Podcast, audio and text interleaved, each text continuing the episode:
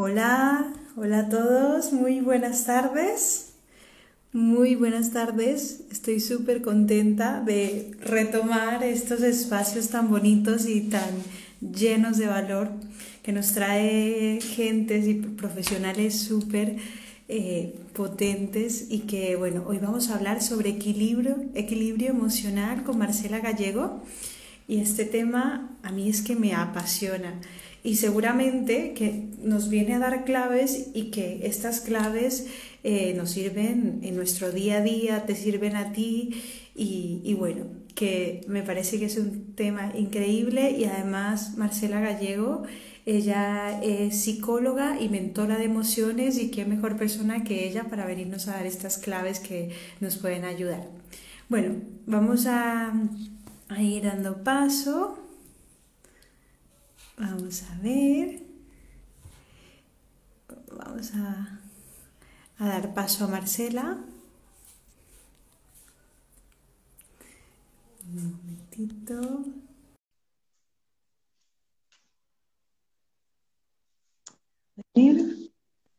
Vamos a ver cómo nos funciona. Parece que funciona. Sí, te veo. ¿Me escuchas tú? Sí, perfectamente. Genial, genial. Yo también te escucho muy bien a ti. Bueno, nos centramos. Genial. Hola Glendy, nos saluda. Bueno, Marcela, te tenemos una vez más aquí en este espacio que me parece genial y agradecida contigo por, por aceptar la invitación y por venirnos a dar estas cápsulas de valor que, vamos, que es que nos vienen genial a todos y te doy la bienvenida y, bueno, este espacio es también para que tú te expreses todo lo que tú veas y bueno, mientras tanto se van uniendo personitas, hola Angie, hola Nina, hola Lore, bueno, vamos a, ir. Paz también está por ahí. Yo ah. encantada, encantada de estar aquí contigo, que de la otra vez también estuvimos conversando un rato y bueno, parece que, les, les ha gustado, les ayudó y, la idea es eso, es que compartamos y que lo que nosotras conversemos pues le pueda ayudar a, tanto a las personas que te escuchan a ti como a las que me siguen a mí. Yo feliz, ya sabes que a mí me gusta hablar, entonces si me dejas hablar. Yo te dejo hablar todo lo que... cuando hable demasiado. Todo lo que tú quieras y además es que nos aportas mucho valor, Marcela. Y me gustaría que te presentaras brevemente para que las personas que no te conozcan sepan y te ubiquen un poco, ¿vale? Antes de empezar a hablar de la temática. Muy bien. Bueno, como dijiste, estudié psicología y eh, me especialicé en trabajar desde la psicoterapia gestalt, en, o sea, desde las psicoterapias humanistas, pero en especial desde la gestalt. Eh, hice una maestría en educación y desarrollo humano porque las psicologías humanistas van muy de la mano del desarrollo del potencial, entonces Em, hice esa formación y posteriormente me formé como, me, he venido formando porque no es algo que tú hagas y ya termine, como mentor ontológico. Eh, sigo en ello, sigo en, en, por una, es una formación permanente, es un entrenamiento permanente porque se convierte casi en, parte de, de, tu, de, tu, de tu manera de conversar, porque al final es, es eso. Y em, He trabajado en formación, he trabajado en psicoterapia, he, trabajado con equipos, he trabajado con personas a nivel individual, tanto en España como en diferentes países de Latinoamérica, tanto presencial como online. Pues desde el año pasado es todo 100% online, hasta el 2019 pues hacía trabajo presencial también aquí en España y en Latinoamérica. Mira, súper, súper años y años de experiencia que tenemos aquí y, genial que nos traigas ahí pues este valor tuyo tan potente y, gracias por, presentarte, Marcela. Eh, vamos a, dar paso un poco a hablar sobre las temáticas, ¿no? Yo creo que estaría muy bien, que es algo que he aprendido contigo, que es a diferenciar emociones de estados emocionales ¿no? De estados de, ánimo, perdón. Sí. Muy bien. de estados de ánimo. Y, yo creo que es algo que en general a todos nos, nos cuesta trabajo, pues separar una cosa de otra, ¿no? Y, las entendemos como uno.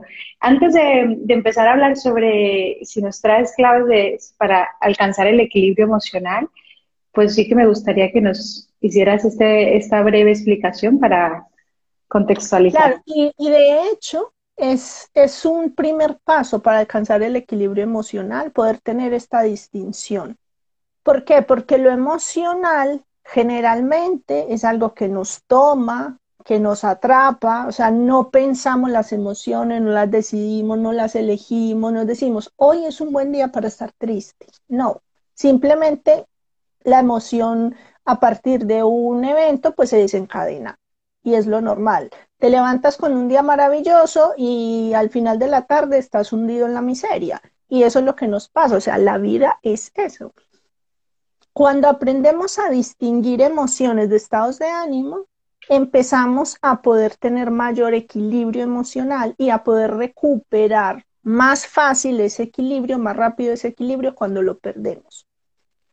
Y cuando aprendemos también a, a, mm, transformar nuestros estados de ánimo, aumentamos nuestra fortaleza emocional. Entonces, ¿qué es lo primero? Lo primero es que, como tú decías, habitualmente pensamos que son lo mismo. Emociones y estados de ánimo son lo mismo. Y desde la psicología nos los, nos los presentan como algo muy cercano, muy similar, relacionado, ¿no? Hay unas emociones básicas, pero después hay unos estados de ánimo que son derivados de las emociones. Para mí fue un gran descubrimiento, o sea, dentro de todo esto que te he ido eh, contando, contando de mi trayectoria de casi 20 años, ya me empiezan a salir bastantes. Eh, eh, las emociones y los estados de ánimo, eh, como yo los conocía, eran parte de lo, de lo que yo más trabajaba con los equipos, porque cuando trabajas comunicación, liderazgo, desarrollo potencial, o cuando estás con los estudiantes, o cuando estás en psicoterapia, pues básicamente ayudas a las personas a que se lleven mejor con sus emociones, para que se comuniquen mejor, que tengan unas habilidades, etc.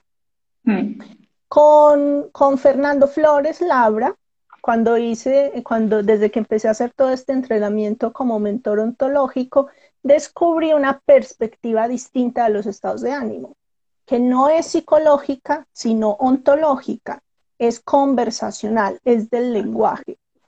Entonces, una emoción es eso que yo siento que se desencadena en mí ante un estímulo externo, eh, es puntual, es intensa, está en el presente y em, toma mi cuerpo totalmente porque está la química de por medio. Como por ejemplo, yo veo, venir, yo veo venir un perro y tengo miedo a los perros y veo que tiene un aspecto furioso, peligroso, viene ladrando, pues yo siento miedo, es lo normal.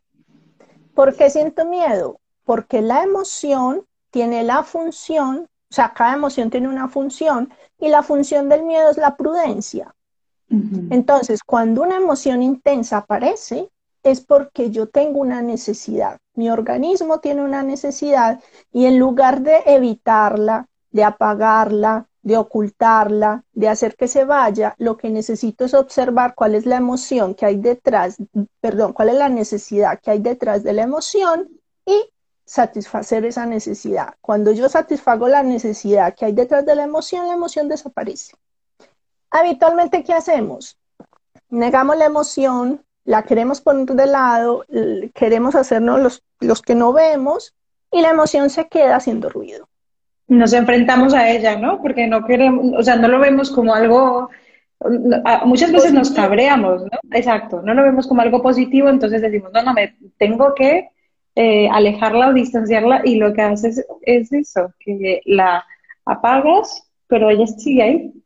Exacto, a mí me dicen, es que no me puedo permitir estar triste en este momento, ¿vale? Por eso llegan con ansiedad, con ataques de pánico, con comportamientos obsesivos o con cualquier cantidad de síntomas asociados a emociones que no se expresan en el momento que necesitan ser expresadas.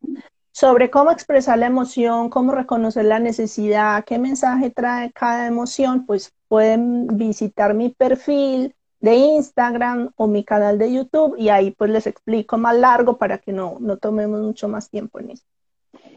Y entonces la distinción. estado de ánimo, claro. ¿Qué es un estado de ánimo? Un estado de ánimo es la interpretación que yo tengo de lo que veo para mí posible en el futuro y que en consecuencia, de alguna manera, condiciona, determina los comportamientos que tomo.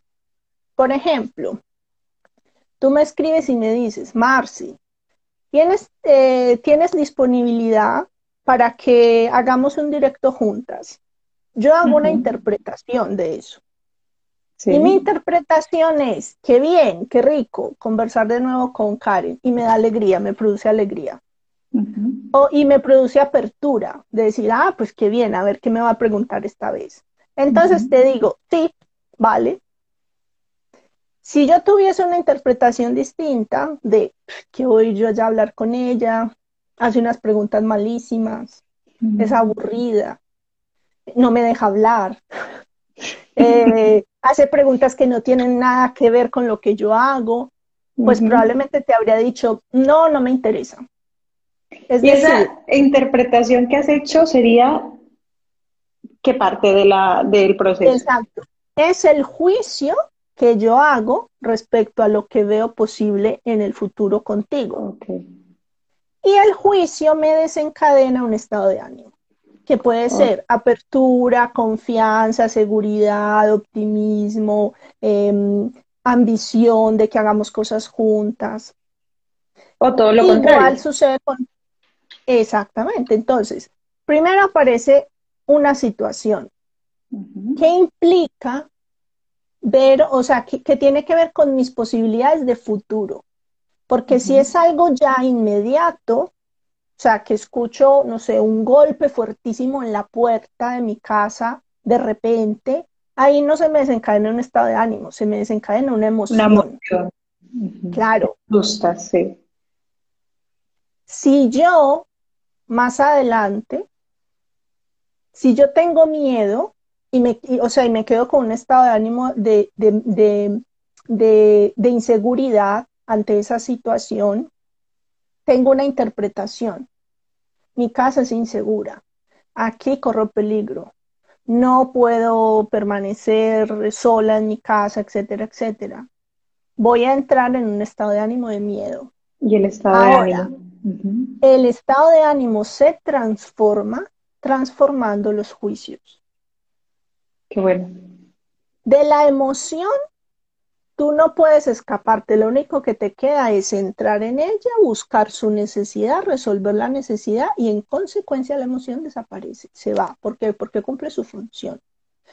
El estado de ánimo necesitas identificar el juicio que hay detrás de cada estado de ánimo y fundarlo. ¿Y qué significa fundar el juicio? Fundar el juicio es buscar las afirmaciones, buscar las evidencias de que eso que tú estás viendo como posible es.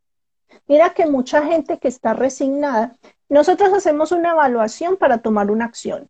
Siempre hacemos evaluaciones. Tú tienes la cadenita que tienes porque tienes una evaluación de que es bonita, de que te gusta, de que es fina, lo que sea. Te peinas como te peinas porque tienes una evaluación de que se te ve bien, de que te gusta más el cabello así que de otra manera. Todas las acciones que tomamos vienen a partir de evaluaciones que hacemos. Interpretaciones podría también decir. Interpretaciones, evaluaciones.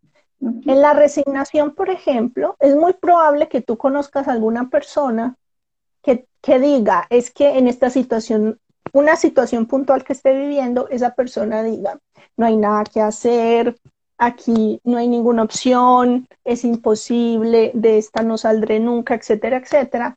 Y tú desde fuera la ves y le dices, pero sí, mira, puedes hacer esto, puedes hacer lo otro, y has ensayado lo de más allá, etcétera, etcétera. ¿Por qué tú ves esas posibilidades y esa persona no? Por el estado de ánimo en el que está. Ok. La situación es la misma. Resignación. En este caso sería resignación, ¿no?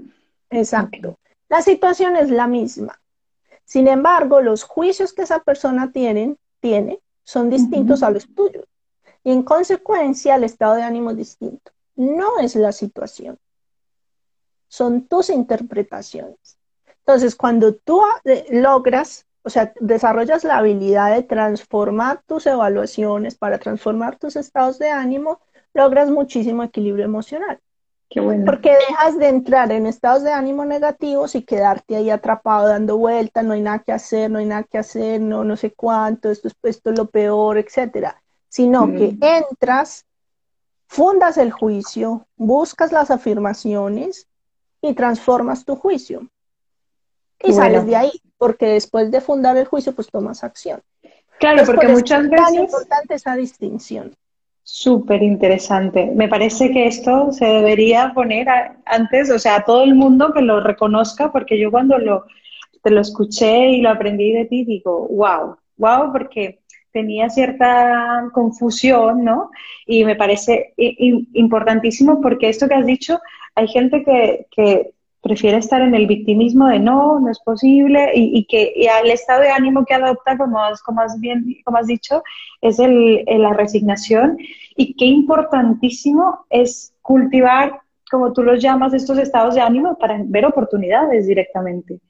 Porque si estás en el lado de este gris, de la nubecita, y de no, de querer quedarte aquí, de como le llamamos en la nube, en la nube gris, al final o sea, tienes que ser consciente que también llegará un punto en el que tú tengas que tomar las riendas para empezar a ver más oportunidades.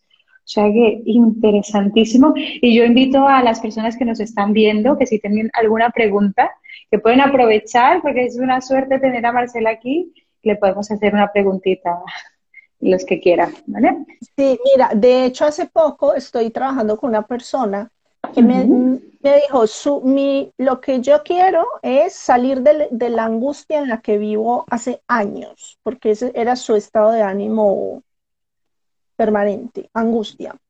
Entonces, eh, yo como trabajo, yo trabajo, hago unas primeras cinco sesiones en las que trabajamos y a partir de ahí evaluamos qué ha pasado, cómo está, cómo va en su foco, en su propósito, si lo tenemos que reorientar o si está teniendo los resultados que quiere, ¿no? Etcétera. Entonces, cuando le pregunté por el estado de ánimo de angustia, pues yo ya había visto que no estaba muy presente, pero igual le pregunté. Me dijo, a la segunda se fue. o sea, a la segunda sesión ya no tenía angustia. ¿Por qué? Porque es una persona súper comprometida con transformar sus hábitos. Entonces, como está transformando sus hábitos, está transformando sus interpretaciones y está transformando sus estados de ánimo. Porque no se trata con asistir puntual a la sesión y volver como si nada hubiese pasado la semana después. O sea, si durante esa semana no trabaja sobre sus hábitos, no va a haber mayor diferencia. Exacto. Entonces ha sido para ella tan revelador decir, claro, es que yo me deshice de esto que lo llevaba encima hace años pues yo quiero seguir haciendo más. Entonces ya, como el pedido inicial estaba resuelto, pero ha querido seguir trabajando otras cosas, pues que sabe que le hacen falta, que puede mejorar. Entonces hemos combinado algunos elementos, ya no solo de lo personal, sino del trabajo, porque también le quiere hacerlo mejor, etcétera. Qué bueno. Y en esto, claro, cuando transformas un estado de ánimo negativo, entras en uno positivo. O sea, es automático, tiene que haber estados de ánimo.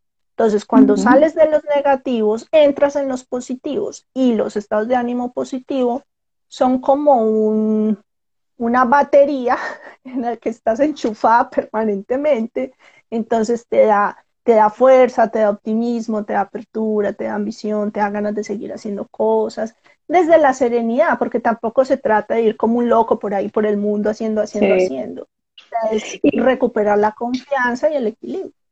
Marcela, ¿y qué pasa? ¿Qué tendríamos, o sea, qué tenemos que hacer cuando nos levantamos en un día que llamamos con la nubecita gris, ¿no? Cuando nos sentimos un poco tristes, un poco cabizbajos y, que nuestra imaginación ese día como que no, y qué, o sea, ¿qué sería, qué sería correcto hacer en estos días y que esto no se vaya a volver tampoco un estado de ánimo habitual, ¿no? Entonces, ¿qué tendremos que hacer? Exacto, porque acabas de decir algo importante Probablemente es un estado de ánimo, no es una emoción, porque dijiste, me acabo de levantar con la nubecita gris. Y los estados de ánimo son como una niebla. O sea, tú entras ahí, no supiste ni cómo entraste, no ves nada claro, pero está en todos lados. Y un estado de ánimo que te toma, te toma en todas las dimensiones de tu vida. O sea, no, tú no estás en un estado de ánimo negativo en el trabajo y después en la casa estás súper bien. Habitualmente cuando un estado de ánimo negativo es muy potente, te toma en todos los espacios de tu vida. Entonces, ¿qué puedes hacer cuando te levantas con la nubecita gris? Observa las, cuál es el diálogo que estás teniendo, cuál es la historia que te estás contando. Porque hay una historia que te estás contando sobre algo que no está siendo como necesitas que sea. Lo que sea, mi vida es terrible, porque estaré tan sola, eh, hoy nadie quiso comer conmigo, lo que sea.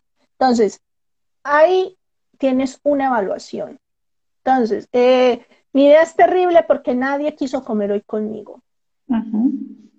Entonces, ¿para qué me levanto y voy a estar sola todo el día, etcétera? Ahí tienes un juicio.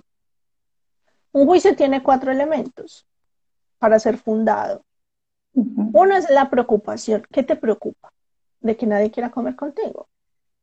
O sea, ¿qué es realmente lo que te, te, preocupa? Que nadie quiera comer contigo o estar sola o no ser suficientemente buena para nadie o creer que, que no le importas a nadie o, o sea, ¿qué es lo que te preocupa realmente? Segundo, ¿en qué dominio? O sea, ¿en qué dominio de tu vida tienes esa preocupación? ¿En lo personal? Si invitaras a algún compañero de trabajo, también te diría que no. O sea, ya no solo te sientes sola en tu vida, sino que tampoco tienes vínculos o relaciones con compañeros de trabajo. No has tenido, eh, no has em, cultivado amistades o relaciones a lo largo de tu vida, entonces ya ni tu familia, ni tus amigos, ni tus compañeros quieren estar contigo. O sea, ¿en qué dominio, en qué área de tu vida?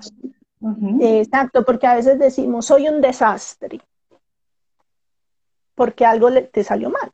Entonces, por un aspecto, en un área de la vida, porque probablemente en la cocina eres desastrosa, y sí, pasa pues porque todo el mundo no tiene habilidades de chef. Sin embargo, pues hay otra área de tu vida en la que eres pues, maravillosa. Y habitualmente es así, porque todos en alguna área de la vida, en alguna área de desempeño, pues somos buenos. Después de detectar es que pretendemos, pretendemos ser buenos en todo. Exacto. Tercero, el estándar. ¿Con qué me estoy comparando? O sea, mi vida no vale la pena porque nadie viene a comer conmigo. ¿Qué quiere decir? Que para que la vida valga la pena, tienes que tener un ejército de seguidores y fans. O sea, ¿con, qué te estás midiendo? ¿Qué es lo que, con qué estás comparando tu vida? ¿Con la vida de quién te estás comparando? Y sobre todo, ¿de dónde salió ese estándar? O sea, ¿quién dice que así es como hay que vivir y que tener una agenda llenísima de comidas y reuniones es la vida ideal? De dónde salió esa idea. Afirmaciones y recurrencias serían los siguientes pasos. ¿Cuántas veces en tu vida no has tenido con quién ir a comer? la semana pasada llamaste y, tres personas aparecieron y tú elegiste. Entonces, ¿esto es así siempre o fue así hoy? Porque generalizamos, nunca, siempre. Sí, no es así el drama, ¿no? Esos días que lo haces todo mucho más grande. Entonces, y has dicho algo clave, cuando aprendes a fundar los juicios, dejas el drama de lado. Ahora, a medida que yo lo voy diciendo, parece muy esquemático, muy rígido, muy, muy mental. en la a medida que tú aprendes a hacerlo y desarrollas la habilidad de hacerlo automático con tus propios pensamientos, lo haces en instantes. Y no es tan, tan mental, tan rígido, tan... A ver, para explicarlo, es como una emoción. Para explicar una emoción hay que ponerle paso uno, paso dos, paso tres, y es así, pero así no es como se experimenta. Entonces, con lo de los estados de ánimo es igual. O sea, para explicarlo parece muy rígido y muy paso a paso. Cuando tú tienes la habilidad, pues lo haces. Es como el que conduce. O sea, primero tienes que sentarte y que estés cómodo, no sé, o sea, hay tantos pasos para sentarse, sentarse y encender un coche. Te sientas, ni, ni, siquiera tienes que pensarlo ya. Pues Exactamente. Igual con, con, este punto. Entonces, así como recapitulando, eh, cuando nos levantamos con un día así un poco gris y que no vemos eh, salida, eh, primero, como, como estos pasos así, tenemos que pensar y preguntarnos el qué, ¿no? El juicio. ¿Qué juicio estamos haciendo? Después de este juicio vamos a valorar en qué áreas, si me, si me equivoco en alguna, tú me, tú me comentas, ¿vale? En qué áreas me está, estoy aplicando eso que estoy pensando. Exacto, estoy aplicando y se cumplen estos, estos juicios. Luego, el tercer punto es el estándar, ¿no? Para mí, ¿qué es en cuanto a este juicio? ¿Qué es lo ideal? Porque a lo mejor en ese momento nos damos cuenta si estamos incluyendo mucho drama, ¿no? Porque, oye, pues es que el estándar para mí es este y, y, se ajusta, ¿no? Entonces, con lo cual no tiene sentido que yo me haga este juicio, ¿no? Y como cuarto paso, la preocupación es esencial. La preocupación. O sea, ¿qué te preocupa a ti realmente de que eso sea así? Muy bien, pues genial. Algo concreto de alguien me dice, sea, está en un estado de ánimo de, de, mm, frustración porque no es feliz en el trabajo. Sí, mm, suele pasar últimamente mucho. Claro, ¿de dónde sacó que uno va al trabajo a ser feliz? Sí. O sea, ¿quién dice que el área de realización tiene que ser el trabajo? O sea, tenemos muchas áreas, el área productiva, el área física, el área relacional, el área social, el área productiva. Tenemos muchas áreas de desarrollo. ¿Qué tienes el área de desarrollo en el trabajo? Genial, maravilloso, lo vas a disfrutar un montón. Pero eso no quiere decir que no tengas amigos, que no cuidas a tu familia, etcétera, etcétera. Sí. Ahora bien, pues la tienes en otra, en otra parte. Lo importante es tenerla en algún, en algún área, es decir, sentirse desarrollado, pleno y con todo el potencial en un área de la vida. Bueno, pues descubrió que para ella lo, eh, esa, como esa área de desarrollo es más a nivel familiar personal, entonces, al ponerle foco a esa área y llevarla a su máximo potencial, pues dejó de exigirse tanto el sentir feliz en el, felicidad en el trabajo. O sea, va, hace su trabajo lo mejor que puede y punto. Y, y de esa forma el estado de ánimo se transforma, por, o sea, se transforma porque te das tú mismo como esa respuesta y le, le ves la lógica de decir, bueno, si en esta parte... Claro, lo que pasa es que no es un proceso lógico. O sea, como yo lo explico, es un proceso lógico y de pensar y pensar.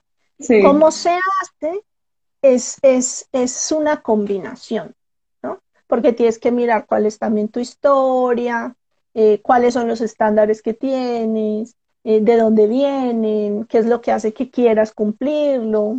Pero es eso, o sea, una vez transformas el estado de ánimo, transformas el, o sea, transformas el juicio, transformas el estado de ánimo, lo demás se da de manera automática. Entonces, ese es un punto, o sea, mira que ya se nos fue media hora hablando del primer punto que les quería compartir, que es la diferencia entre emociones y estados de ánimo. Y como siguiente punto, vamos así Otro más. punto esencial es dejar de ver tus juicios como verdades absolutas. Porque los juicios son eso, juicios, son evaluaciones. Pueden estar fundadas o no. Ahora, nunca serán verdaderos o falsos. Karen es una buena comunicadora. No es verdad, ni es mentira, es mi juicio. Yo lo puedo fundar. Claro, yo puedo decir, me parece buena comunicadora porque veo que tiene una escucha activa, porque hace preguntas, y si hace preguntas es porque está escuchando, bla, bla, bla. Ahora puedo decir, Karen es mujer, nació mujer. Eso es verdadero. Entonces, las afirmaciones son las que pueden ser verdaderas o falsas. dónde naciste, cuándo naciste, cuánto mides, cuánto pesas, lo que estudiaste, dónde lo estudiaste, con quién vives, etcétera, etcétera. Todo eso es verdadero o falso. Entonces esas son las verdades en tu vida. Si eres guapa, si eres inteligente, si eres un desastre, si eres irresponsable, si eres buena comunicadora, si eres terrible diseñadora, son juicios. Son juicios. Importantísimo hacer esta vivimos, vivimos nuestros juicios sobre nosotros mismos como verdades. Y siempre que son juicios se pueden cambiar. Tú puedes trabajar en cambiarlos, en cambiar en qué están fundados. Porque puede que tú digas, soy desastrosa diseñando. Ese juicio se puede transformar.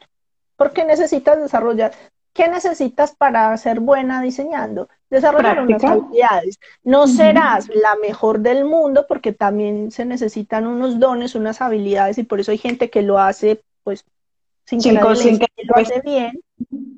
Sin embargo, habrá cosas que puedes aprender y puedes lograr hacerlo. No en un nivel máximo de excelencia, pero puedes lograr hacerlo bien.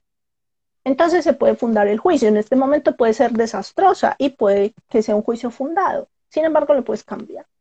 Qué bueno. Y, eso, eso que has comentado, Marcela, buenísimo porque esto es lo que nos da la respuesta a cómo vas cambiando, o sea, cómo ir evolucionando un estado de ánimo positivo. ¿Por qué? Porque si tú interpretas que tus juicios son eso, juicios y ya está, al transformar este juicio a un juicio opuesto, si es negativo, a un juicio positivo, ahí ya dices, hombre, todavía no soy buena, pero voy a implementar ciertas tareas, ¿no? Para ir generando hábitos. Claro, tú puedes decir, todavía no soy buena y estoy haciendo esto, esto, esto y esto para hacerlo. Para conseguirlo. Qué bueno. Y diferenciando a toda nuestra gente que nos está viendo, diferenciando las verdades ¿no? Las que ya son o falsas o... las afirmaciones, que son las que pueden ser verdaderas o falsas. Y luego, por otro lado, tenemos el juicio. Que, bueno, que, puede ser fundado o infundado. En mi canal privado de Telegram, que después debajo del vídeo les podemos dejar el enlace o pueden entrar a mi perfil y, y, bueno, desde, la, desde mi página web pueden entrar al canal. Cada viernes les envío un video para aprender a distinguir esto, juicios, afirmaciones, estados de ánimo, estándar, dominio, preocupación, con ejercicios para que lo puedan ir aprendiendo, lo puedan ir haciendo y en la cotidianidad lo vayan practicando. Genial, Quien se comprometa cada semana con la práctica de esos pequeños ejercicios va a ver resultados. Quien solo vea el video, pues nada, porque se le va a olvidar los cinco minutos. Genial. Y Marcela, entonces para alcanzar este equilibrio emocional, ¿no? Como estas, esas pautas, así, eh, poniéndolo de forma mucho más breve. Ay, déjame un segundo, vamos a, ver a una pregunta, si te parece bien. Respondemos una pregunta antes de entrar a, este último punto. Y, y dice, Gary, dice, mi pareja padece de ansiedad. ¿Algunos consejos que pueda hacer para entenderla mejor? Este tema es un tema bastante... o sea, eh, ¿qué, quieres hacer? ¿Entenderla? Pues para entenderla ya tienes la respuesta, pues tiene ansiedad. Entonces, no, pero para pues, ayudarla, ¿no? Comprensivo, sí. O comprensiva. Para ayudarle, em, la ansiedad tiene que ver con el futuro es un exceso de futuro, la depresión es un exceso de pasado. O sea, la gente que vive en el pasado tiene más tendencia o, la depresión tiene que ver con que se quedó con algo en el pasado. Y la ansiedad tiene que ver con algo en el futuro. Puedes ayudarle a que se dé cuenta de qué es lo que le preocupa tanto. Y mm. muy probablemente si tiene ansiedad es porque está resignada en algún área de su vida y siente que no hay posibilidades. Entonces, como no sabe salir de ahí, no sabe qué hacer ni cómo, aparece la ansiedad como una alarma. El síntoma, lo dije en el, en el directo del martes pasado, que lo puedes ir a ver a mi perfil, porque ahí te explico cómo funcionan los síntomas y la ansiedad es un síntoma. Entonces, el problema no es la ansiedad, el problema no es la depresión, el problema no, es, no son los, los, las, los comportamientos obsesivos. Eso no es el problema ni es donde hay que ir y atacar, que es lo que habitualmente se hace en psicoterapia. El síntoma es un sistema de alarma muy sofisticado que se activa cuando hay un problema o un peligro. Entonces, si tú tienes un incendio en tu casa y tu alarma está sonando a toda, a todo lo que tiene, ¿tú qué haces? ¿Apagas la alarma y te vas a ver la tele o apagas el incendio? Claro. Cuando nos centramos en el síntoma, estamos apagando la alarma y lo que habitualmente pasa es que vuelve y se enciende por otra cosa. Entonces se va la ansiedad, no se resuelve el problema, pues le empiezan ataques de ansiedad o de pánico. Se va el ataque de pánico, pues le puede aparecer un TOC. Se va el TOC, le puede aparecer... Claro. Entonces, hay una preocupación que tiene, hay un problema, o sea, hay algo que, está viendo que no va a poder eh, hacer, ser o tener en el futuro, y eso es lo que la tiene tan preocupada. Es ese, es ese punto como ir al núcleo de, de donde... Eh, y sobre todo, mientras no resolvamos lo que sucede, no desaparece el síntoma. Da igual la medicación que tomen, da igual lo que hagan. Si no resuelve la necesidad, el síntoma no desaparece. Si ustedes miran las estadísticas, España es un consumidor. O sea, las farmacéuticas aman España porque los niveles de ansiolíticos y antidepresivos que se consumen son altísimos y con la pandemia se incrementaron en un 15%. Sí, increíble. Mientras no se resuelva la preocupación, el síntoma no va a desaparecer y pueden estar años tomando medicación es importante tomar medicación cuando la situación te está superando y tus recursos personales no te permiten afrontar la situación sin medicación. No, yo no soy una anti-medicación ni mucho menos. Ahora, toma medicación y haz terapia. Porque si no hacen los dos procesos de manera paralela, no sales de ahí. Claro, no llegas al... O sea, poca gente ha salido de una situación eh, complicada solo con medicación y no ha vuelto a recaer años después. Porque la situación no se ha resuelto. Pues muy bien, muchas gracias Marcela por esta respuesta. Gary eh, dice que irá al canal, a tu canal a, ver el, contenido que le has recomendado, genial.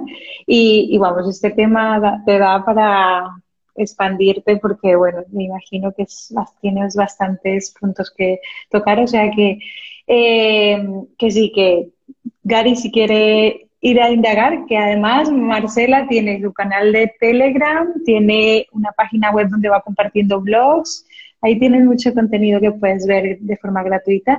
Y tienes ejercicios, tengo varias entradas sobre la ansiedad que también te pueden servir, las puedes leer con ella, hay varios ejercicios que puedes hacer ahí que le pueden también ayudar. Genial. Y vamos a entrar al último punto ya, en modo de, ir concluyendo. Y entonces, como puntos que tenemos que tener presentes para intentar mantener un equilibrio emocional, Mira, el último es no decir intentar. No decir intentar, Esa palabra de intentar, entonces tenemos que suprimirla en nuestro vocabulario, ¿no?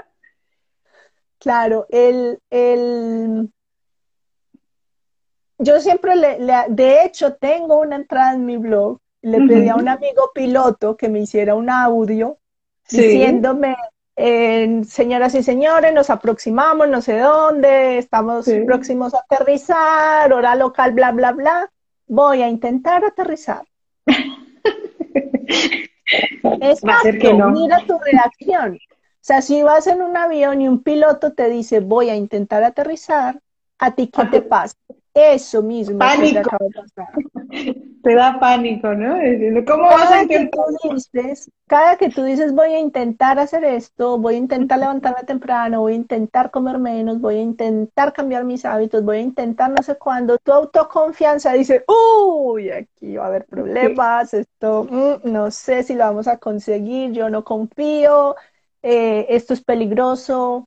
es, es una trampa del lenguaje en el, una persona esta semana me decía que parte de lo que había aprendido conmigo era hablar, porque se daba cuenta de la cantidad de, expresiones y de palabras que usamos que no nos hacen bien.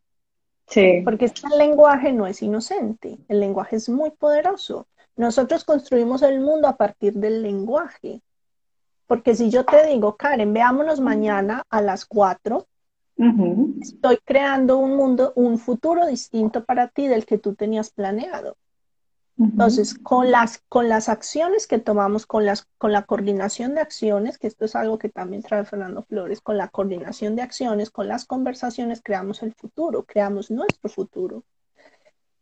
Y cada que decimos que vamos a intentar hacer algo, nos ponemos una trampa nosotros mismos ya nos estamos limitando, ¿no? Ya nos ponemos ahí como un que nuestro cuerpo no se va a comprometer al 100%, sino que a lo mejor va a comprometerse a un 60%.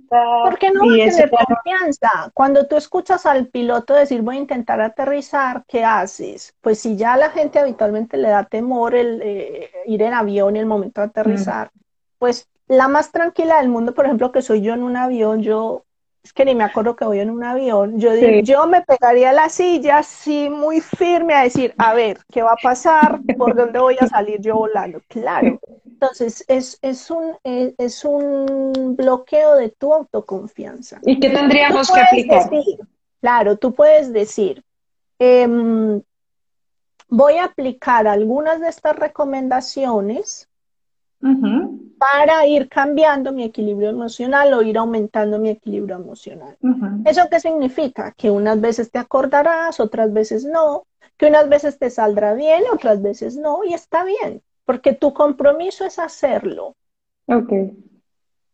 Que un día se te pasó, vale, pero eso no significa que otros días eh, has dejado de hacerlo. Entonces vamos a aplicar, ¿no? Sería como una de las por ejemplo, yo lo pongo en el caso de que hay gente que dice, pero, pero esto, esto igual no es para mí, esto. Entonces, claro, el papel que adopta es de una persona que va a ver si por ahí es, ¿no? Voy a intentar, ¿no? Entonces, como clave que nos dejas hoy es sustituir esta palabra intentar por quizá una palabra eh, voy a hacerlo o voy a aplicar ciertas recomendaciones que me has dado hoy y ciertas claves para avanzar. Claro, voy a explorar estas opciones, voy a hacer experimentos con esto que dijo Marcela, mañana voy a aplicar esto, no sé cuánto, a ver qué tal me va. Algunos me dicen, no, yo estoy intentando salir a hacer deporte. Entonces yo le digo, pero ¿lo estás haciendo o no lo estás haciendo? Mm. No, es que algunos días salgo y otras veces no. Digo, bueno, entonces dime. Pues sí que lo haciendo. Hay unos días que, esa, o sea, unos días he salido a hacer deporte y otros días no. O sea, simplemente dímelo así. Mm, qué bueno. Porque otra cosa que yo les digo siempre es, eh, dibuja, ¿puedes dibujar correr? Sí, claro. ¿Puedes dibujar saltar? Sí, claro. ¿Puedes dibujar comer? Sí. ¿Puedes dibujar intentar? No, porque no es ni... No, porque es, si, es esto, es que estás levantando la mano, o sea, no estás intentando levantar la mano, estás levantando la mano. O sea, no es un verbo, no existe. Mm. Es una trampa. Tengo otras por ahí prohibidas, en otro podemos hablar de las palabras prohibidas. pues seguro que a la gente le, va a llamar muchísimo la atención porque es una parte, bueno, yo tengo otro tema con las palabras prohibidas que lo dejo también para cuando charlemos, que es ese, la palabra pero, que esa ya la he suprimido de, mi lenguaje, que están, mm. o sea, que vamos, todo lo que has dicho te lo deshace, ¿no? Entonces... Entonces sí que es súper interesante y seguramente que para otra nos va a dar este tema. Bueno, Marcela, cuéntame. Me ha encantado, como siempre, estar aquí contigo. Y a mí me encanta que nos des consejos y tanto valor. Mira, ya me ha llevado ya hoy un aprendizaje con esto de la palabra intentar y espero que los que nos están viendo, antes de marcharnos, eh, cuéntanos en qué estás trabajando y dónde podemos encontrarte para seguir viendo, que ya has compartido que tienes el blog, pero menciona tu cuenta y, bueno, cuéntanos en, qué em, Voy a ver si mientras les escribo puedo escribir por aquí mi página web Ay, sí, qué bien. Mira, ya me estoy volviendo súper hábil. Oh, claro. Esto de la Esa es mi página web. Pueden visitar mi, mi, página web. Los invito a que se suscriban al blog. Cada semana les envío un ejercicio, algo para que puedan ir trabajando, avanzando, mejorando. Eh, los viernes les envío también ejercicios a través del canal de Telegram. Son contenidos distintos. Em, estoy trabajando en un, en un, curso en el que em, voy a combinar, o sea, estoy, estoy de alguna manera integrando eh, varios cursos que tengo, que he hecho, y este curso está orientado especialmente a todo lo que tiene que ver con emociones, estados de ánimo y teletrabajo. Mm, qué bueno. Porque, porque es una nueva realidad, es una nueva realidad que no estamos sabiendo gestionar. Eh, esto de estar tantas horas en casa, esto de estar tantas horas con la pareja, con la familia, de no saber poner límites, eh, las emociones y los estados de ánimo se nos desbordan y se nos hacen importantísimo. Entonces estoy trabajando en eso. Este, si te suscribes al blog, pues estarás al tanto de en qué va. Antes de eso haré algunos talleres y, algunos directos para, para ir contando. Más o menos, pues, ¿cuándo sale este curso, Marcela? Más o menos. El curso, el lanzamiento es en septiembre. Muy bien. Pero previo, pues voy a ir haciendo otras actividades. Eso es como lo más grande. Ahora, pues tengo otras cosas, pero, pero eso es como lo, como lo más grande. Y hay otros cursos que, que, tengo, que ya he hecho en presencial, que los estoy transformando a, online. Y bueno, estoy como, como en, ese, en ese proceso. Todos los martes a las 5 de la tarde tenemos un directo, así que eso es verdad. invitados. Sí. Y ahí pues trabajamos también. cada martes Marcela comparte a las 5 de la tarde cápsulas de valor también, súper interesantes. Así que bueno, Marcela, muchísimas gracias otra vez por estar aquí y espero que la hayáis disfrutado tanto como yo y, bueno, que seguramente que nos reuniremos eh, en un futuro próximo y, y ya pues te dejo y un abrazo fuerte y muchas gracias de nuevo. Adiós a todos, muchas gracias. A ti, Marcela. Chao. Chao. Bueno, chao a todos. El próximo lunes tendremos eh, una persona también muy, muy interesante que viene a darnos consejos como Marcela, a darnos claves. Y nos vemos el próximo lunes y un abracito a todos los que nos habéis visto hoy y nos vemos pronto. Chao.